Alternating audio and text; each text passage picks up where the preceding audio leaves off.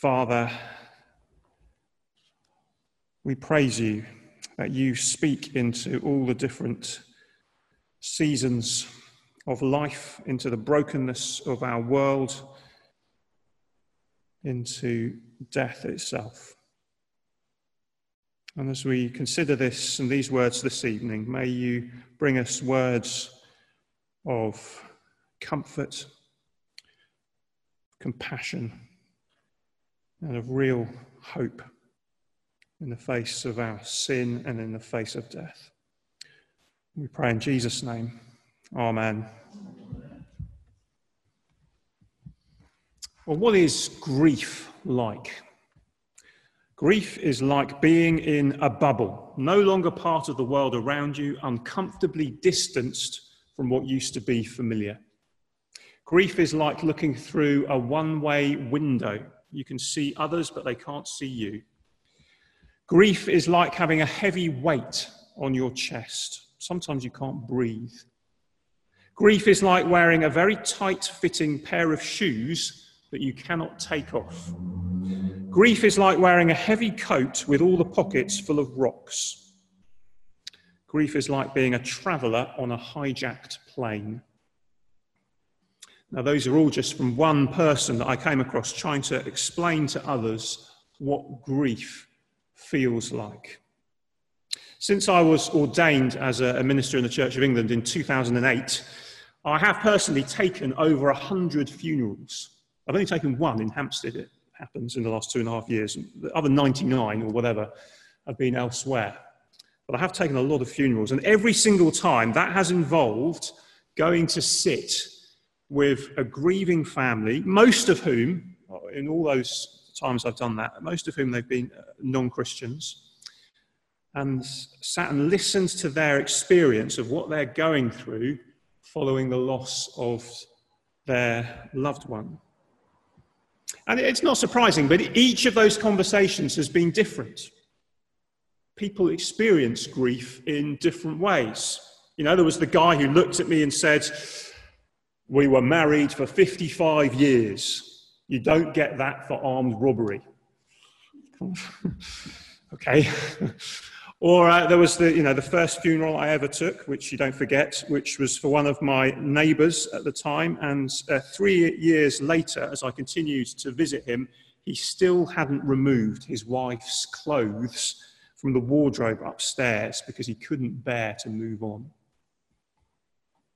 The thing about death is it, it's never very far away, and we've seen that, haven't we, in, in, more real terms than ever through this pandemic. Some of us just on Friday heard that a, a much loved and respected missionary church planter in France, Ed Nelson, uh, known personally to, to some of us, was killed after a tragic climbing accident that happened on Thursday, uh, leaving behind his wife Laura and four school aged children, just aged 45.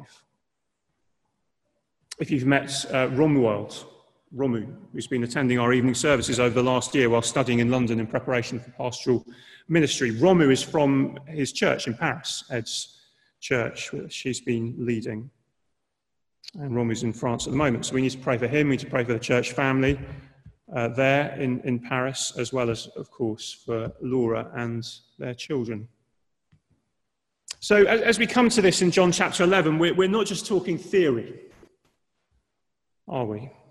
When we come to consider what Jesus said and did in the face of death. Life is fragile, death is certain unless Jesus returns before we die. Now, over this summer series in the evening, we, we've seen Jesus in conversation with lots of different people. And here is another conversation that we see with Jesus and this grieving family. Verses 1 to 16 set the scene. A man named Lazarus was sick. His sisters have met Jesus. They, they know him enough to know that he could help. So they send word, and his response, did you hear? It is both encouraging and puzzling. On the one hand, he says, Well, this sickness will not end in death. And then, verse 5, he loved Martha and her sister and Lazarus, so he stayed where he was for two days. And that delay seems to make things worse. Now Lazarus is no longer sick, he's now dead. And there's a hint, if you look in verse 4, that there may be more going on. Jesus says, This is for God's glory, so that God's Son may be glorified through it. So there is more going on here than simply a sick man who dies and a family grieving him. And that's what we see through this story as we go through. This isn't just a story of Jesus raising a man from death, it's about who Jesus is and his response to the ugliness and intrusion of death in a fallen world. And we see in this, in, in, this account that John gives us, we see three things that we can draw out from what happens that show us that there's more going on than a simple healing or something like that. So, first, from, from verses 17 to 27, first of all, we see Jesus doesn't just give resurrection life, he is the resurrection and the life. He doesn't just give resurrection life, he is the resurrection of the life. So look at what happens. He speaks in these verses to Martha while Mary stays at home. You can understand her frustration and her sadness in verse 21. Lord, if you'd been here, my brother would not have died. Why, why the delay, Lord? But there is hope too in what she says. I know that even now, God will give you whatever you ask. So Jesus says, your brother will rise again. Now, in the 21st century, that's quite a bold claim to make, isn't it? We hear that. We, you know, we live in a time when many people are naturalists or materialists, which, which means they believe that this life is all there is and uh, that there's nothing other than the matter that we can observe around us with our senses. There's nothing more than that. There aren't any spirits, there aren't any souls, there's nothing kind of behind the physical stuff that our bodies are made of and the world around us is made of, and that we can observe with our senses and with scientific instruments and so on. And so, if that's your sort of worldview, as it is for many people today, uh, when you die, well, you just simply cease to be, people think. Now, of course, actually, as I've discovered when uh, meeting many non church going, non Christian grieving families, plenty of people still actually can't, even if they would say that with their lips and sort of live as if that's true, when it comes to it, they can't quite believe that about somebody who's died. They, they want to believe in some sense of afterlife, some sense of value, something that, that gives meaning to life here and now. But even then, they, they usually have in mind some kind of shadowy, spirit like existence in another place, kind of peaceful, but ultimately just an afterthought to the main event of life here on earth. And neither of those ways of thinking about death reflects what Jesus says here. He says, Your brother will rise again. In other words, he will rise from the grave with a new body and that's striking today in the 21st century. But the strike, it's, it's fascinating if you look, that isn't in itself news to Martha. She already knows this. Now, not all first century Jewish people believed in this kind of final resurrection, but plenty did on the basis of passages in the Old Testament like the end of Isaiah, the end of Daniel. So, so the news, the, the, the new thing that Jesus says here, the, the, isn't that there will be a time when people rise in a new creation. Actually, the new thing is what he says next in verse 25. He says, I am the resurrection and the life. Not just there will be a resurrection, and I'm going to tell you about it. No, I am the resurrection and the life. It's utterly extraordinary. But Plenty of religions and prophets would claim that they have the answer to questions about life after death and how you achieve enlightenment or nirvana or, or however they might want to, to, to label it. But it's, it's something they just teach about. They tell you about it. But you see, Jesus isn't just another guru standing in a long line of people who claim to have yet another insight into these things. He's not just offering vague, hand waving, trite platitudes to placate people who are grieving, he's saying something else. He's saying, I am this resurrection and this life. In, in other words, he himself is the key to unlocking the barred gates of death. He himself is the death of death. Now, he unpacks what he means by that in the next sentence. He says, The one who believes in me will live, even though they die. That's what it means for him to be the, res- the resurrection. He himself is the source of resurrection life. You get it from him. He doesn't just tell you where it is, it's in him. You get it from him. He is the one who can himself raise someone from death. And, and then he goes on whoever lives by believing in, in me will never die.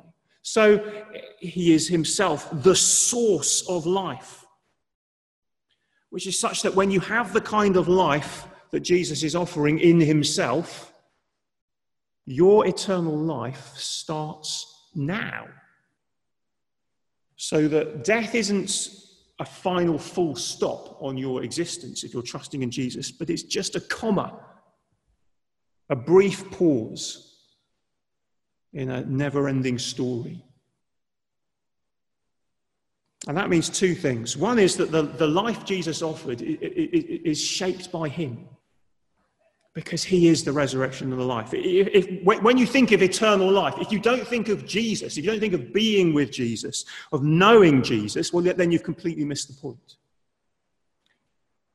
That's one thing. The other thing is that this is the answer to people who say, why can't I delay becoming a Christian until my deathbed if forgiveness is guaranteed? Do you know people who say that kind of thing? You know, well, if this is this this idea of free forgiveness is true, I'll just believe in him at the end of my life, and then apparently it's free, so I'll, I'll get what, you, you, what you're saying he can offer me. But that, that's nonsense, isn't it? Because apart from anything else, well, none of us knows when death will come, and all it takes is one tragic accident. And so the, the idea of a lingering, peaceful death at an old age with all our faculties intact and affairs in order is by no means guaranteed. So we, we, we, don't be so sure you're going to have that opportunity to repent at the end, we might say to somebody who thinks that, or we might say to ourselves. But, but, but more than that, more than that, the invitation that Jesus offers isn't simply to take part in a transaction where you get a ticket to eternity in return for trusting in Him. It's not, it's not, it's not that. It's an invitation to a relationship with Him. He is the resurrection and the life. He is the life that you get. You get to know Him. And that life starts now and it gets better and better, so that death itself is downgraded to a mere punctuation mark. Now, now don't get me wrong, we're not saying the, the, the, perfection of eternal life starts now. No, this life will still be marked by sin and death. But it is a life where the Christian can know Jesus and live in relationship with Him in a relationship that is not spoilt by death that starts now and continues into eternity. And so the person who thinks, now I'm just going to put it off, I'll come to that later. Well, that's like somebody who's maybe engaged to be married and then says to their beloved, right, well, that's sorted then. No need for any further contact till the wedding day. Is that all right? See you then. You know, that, that's just completely missing the point of what it means to be in relationship with someone. Do you see? So, that's the first thing we see from, from verses 17 to 27. Jesus doesn't just give resurrection life, he is the resurrection and the life. And then we turn from Martha, we turn to a conversation with Mary. And we see next from verses 28 to 37, we see this. We see Jesus doesn't just deal with death, he weeps with the grieving. Jesus doesn't just deal with death, he weeps with the grieving. So, so look at verse 32. It's, it's deja vu. It's the same words, actually. Look, if you'd been here, my brother would not have died. But this is a different sister now. This is Mary. And it's striking that his approach with this different sister changes it's a helpful reminder, actually, as we thought at the beginning. Everyone experiences grief in different ways, and there's a time for giving answers and words of hope and encouragement, as Jesus did with Martha, and there is a time simply to weep. Look at how Jesus, who, let's not forget, he is the Son of God, he is the resurrection and the life, how does he respond to Mary's weeping in verse 33? Well, he was deeply moved and troubled. The, the, words there actually imply a kind of anger about the situation. this is not right, Jesus is saying, that things should be like this. And so, verse 35, the shortest verse in the New Testament Jesus wept. And this response of Jesus tells us once and for all that death is not how things are supposed to be. But it's an ugly intrusion into what was originally a perfect world before sin spoilt it. That's why death is in the world, because we turned our backs on our Creator, as we thought about earlier in the service and we sang about. But then grief and weeping in response to, to that and the results of that is an entirely appropriate reaction. See, sometimes people think that if you're a real Christian, well, no, you, you, you won't grieve. You're not allowed to grieve. You can't cry in the face of death because you know Jesus has defeated death. Come on. The, the one who lives and believes in him will never die. So come on, Christian, turn that frown upside down. But it, it's not that Christians shouldn't grieve, but that there are different sorts of grief. So in 1 Thessalonians chapter 4, Paul says, Let us not grieve like those who have no hope. So when we grieve and weep over death, Jesus stands with us and weeps, but it's hopeful weeping because of what he then goes on to do in these verses. People often ask, how, how can a God of love and power allow such suffering in the world? He must either have the power to change things, uh, you must either lack the power to change things, or you must lack the love. Do you see? But if he has both, the love and the power, surely he wouldn't let things carry on like this. Uh, but what we see here is that actually, well, it's a little bit more complicated than that. He is absolutely full of love and compassion for those who suffer. He's not remained aloof, he's not, rem- he's not unmoved by our tears. He has come down and he's got involved in this. He knows what it is to lose a loved one. And when we grieve at the grave of our loved ones, he, he grieves with us. But it's not then that he lacks the power, as if he's just sort of saying, Yeah, this is terrible, and that's all we can say. And we see that in the final verses, in verses 38 to 44. So we've, we've seen so far, Jesus doesn't just give resurrection life, he is the resurrection and the life. We've seen Jesus doesn't just deal with death, he weeps with the grieving. But then, thirdly, the, Jesus doesn't just talk about raising the dead, he does it. Jesus doesn't just talk about raising the dead, he does it. From verses 38 to 44. You see, so far, everything he's done could just be empty words, couldn't it? It could just be mere sentimentality in the face of a tragedy. But now his words turn to action. Take away the stone. Too right, there will be a bad odor by now, Martha. Well, you know, what are you thinking of?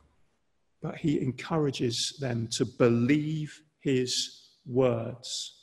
And then he prays out loud so that the people hear him as he talks to his father, and they hear the connection between him and, and the father, who is the source of life itself. And, and he calls to Lazarus, Come out. And, and Lazarus comes out, hands and feet wrapped still in linen, and they remove the grave clothes and they let him go. So here is a man who grieves out of love and compassion with us in the face of death. But here is a man who has power to raise his people from death. Now, of course, the miracle that he does here is just a foretaste of the greatest miracle of them all. Where, where is the ultimate proof that these are not just empty words? Well, it's in the empty tomb. Not Lazarus's, but Jesus's. Lazarus, of course, had a second chance at life, but he would eventually die again. Jesus rose from the dead with a transformed body And that's quite clear if you look at the end of the Gospels, you see how people interact with him. With, with him. He could pass through locked doors and things like that. He had a different kind of body that he rose with. And actually, there's a little clue to that too in the, in the, uh, in, in the grave clothes. Lazarus comes out still wearing the grave clothes that he'd been wrapped in. But in John chapter 20, we read of how Jesus leaves the grave clothes behind. He passes through them. He leaves them folded neatly, not, not ripped to shreds as they would be if he'd merely revived and kind of unbound himself somehow. No, no, he doesn't need these anymore. He's folded them up. We're moving on from death. Death has been left behind. Jesus is showing. And uh, he, you know, of course, it's not just a ghost, as we discover at the end of, of John chapter 20 his disciples are able to touch his hands, they're able to feel his scars. This really is Jesus. He really has defeated death, and he really has a real body. So, here in chapter 11, Jesus raising Lazarus is a signpost to how he will soon end death by dying and rising. Well, how then should we respond to all these things that we've seen this evening. There are, there are two main responses to Jesus that we see in these verses. The first is Martha and Mary. And they simply believe his words. Can you see that? In, that's the emphasis in these verses. Can you see in verse 25? Do you believe this? Yes, Lord. I believe that you are the Messiah, the Son of God who was to come into the world. And then verse 40 Did I not tell you, you need to believe? That is what matters here. Believe and trust that when he says he has the power over death, that he is the resurrection and the life, that he means it. Because it's easy to think, well, you know, this is all very well for those people then. They saw Jesus do these extraordinary miracles. But of course, today we're in a different situation. You know, of course, if Jesus came and raised a dead person now, someone might say, you know, I'd have no problem believing then. But, but without that happening here and now for me today, I really struggle to believe that these things are true. That was 2,000 years ago. But just, do you see, Jesus tells them to believe him before he's done the miracle. Do you notice that? In, in fact, look at how the religious leaders then respond to the news of the miracle in verses 45 to 48, just after the reading. We didn't read this, but if you just glance down from verse 45, when they hear that this thing has happened with Lazarus, you know, what do they say? Do they say, oh, right, well, we better go and look into this then? Because, well, if it's true that Lazarus has been raised from the dead, well, that's a total game changer. That's going to, we're going to need to stop resisting Jesus. We're going to need to trust him and follow him ourselves. Is that what they say? No, it's the very opposite. They hear the news of the miracle, and that only encourages them to harden in their opposition to Jesus. So, in, in, in the midst of these conversations that Jesus has with grieving family, we're seeing a very simple truth. What we need in order to believe in Jesus and follow him isn't more miracles, it's simply to trust his words, believe what he says on the basis of what he's already done in his own death and resurrection. If we're grieving loved ones today, whether it's our friend Ed or whether it's others, here is somebody we can trust in the face of death. And, and, just, just note who Jesus' words are addressed to. So they're not actually addressed to the person who has died, they're addressed to the people left behind. I think sometimes with Christians, particularly, it, it, it's not actually death itself that, that frightens us, although in one sense it's natural to have a sort of fear of, of the process of dying. But you know, we might say, well, I, you know, I believe in Jesus and I believe he's conquered death and I believe I'm going to be with him and I believe that my loved one, therefore, has gone to, to be with him. That, that, that's not the thing that we're worried about, actually. The, the thing where we, where we might struggle a bit more is, well, for those left behind, for the effect of grief on a young family, on a spouse, on a person's closest friends, the, or, or with the questions around God's purpose and timing in a time of tragedy. But again, what is Jesus saying? He's saying, You can trust me. I am the resurrection and the life. Life, remember, that isn't reserved only for after we die, though it will be much better then, but life with Him that starts now. He is the resurrection and the life here and now in the mess and sorrow of our circumstances today, as well as the joys when they come. He is the resurrection and the life, not just for those who die, but for those who grieve, for those who suffer in whatever way, and yet trust and believe what Jesus says about himself. We say, well, how will we cope? How will our loved ones cope if the worst happens, if the worst has happened? Jesus says, I am the resurrection and the life. I have defeated death. You can trust me with everything else. If you're still not convinced, the proof is in his words and in his own death and resurrection. Events of history you can investigate. You can be sure that these things happened, and therefore you can be sure that what Jesus says is true. Listen to his words, his words of compassion, his weeping with those who weep at the brokenness and unwelcomeness of death, his words of hope as he speaks of who he is. It's only these words that will sustain us through all the ups and downs of following Jesus and living for him in this fallen world, spoilt by sin. I am the resurrection and the life. Whoever believes in me will live, even though they die, and whoever lives and believes in me will never die. Do you believe this? Let's pray. Lord Jesus, we are in awe of you as the one who doesn't merely tell us where to go to find life, to find hope, but you are the one in whom we can find life and hope. You are the resurrection and the life.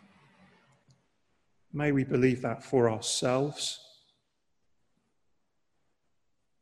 knowing that in you there is free forgiveness for our sin. There is life that lasts forever through death. May we believe that for ourselves. May we believe it when we grieve. And may we know you as the resurrection and the life, here and now. We pray for all who grieve. Pray that they would know you, the one who is resurrection and life in the midst of death. Amen.